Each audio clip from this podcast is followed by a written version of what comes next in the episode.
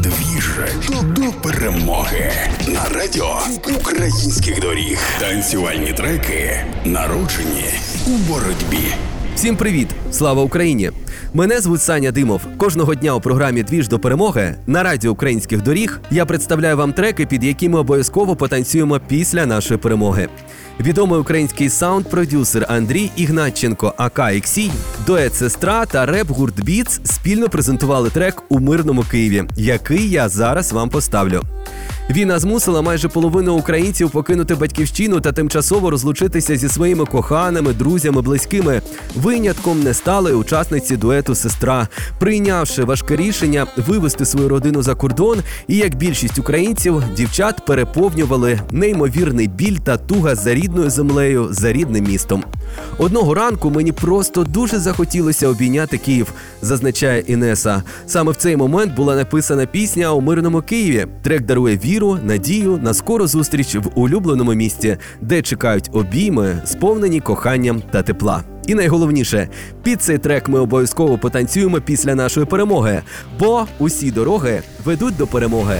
Обіймаю і слава Україні!